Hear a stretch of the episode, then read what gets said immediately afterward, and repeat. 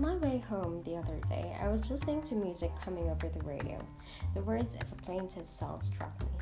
Something about the two of us have been playing hide and seek. And I hope you will see the other side of me.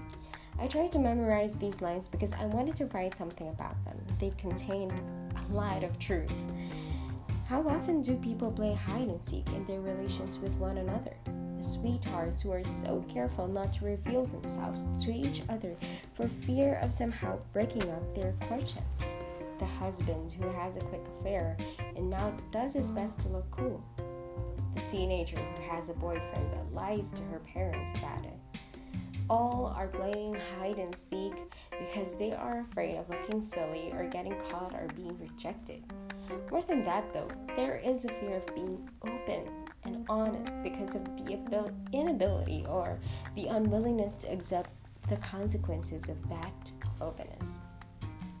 Hide and seek is expected when strangers and casual acquaintances are encountered. After all, we don't really know yet if they can be trusted. Hiding behind bushes on many issues is the intelligent thing to do. You don't go around exposing yourself to people until you feel you can trust them. That could be very dangerous indeed. Countless sincere and well meaning persons have opened up to others only to get badly hurt. Betrayal in relationships is a common happening it is sometimes so difficult to know if a man is sincere or if he is only using you to achieve his selfish ends. Even if an individual is genuinely concerned with you and becomes your friend, the possibility of your friendship turning sour is always present. How many deep and wonderful friendships have ended up bitter and disappointing experiences? It is very hard to know a man's true inner motives quickly. There needs to be a lot of exploring and discovering before one can feel safe enough to expose himself to another individual.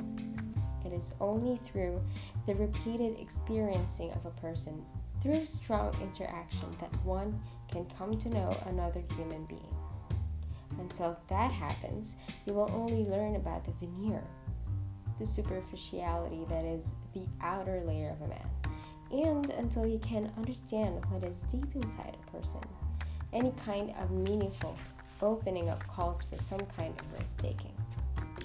This is the reason why, as the song says, we play hide and seek with one another.